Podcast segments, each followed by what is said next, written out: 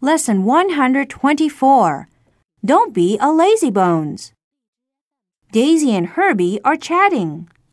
How come you were late for school again this morning, Herbie?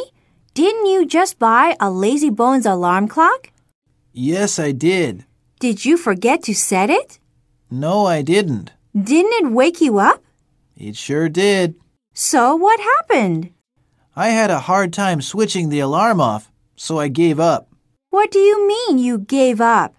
I threw it out the window and went back to sleep.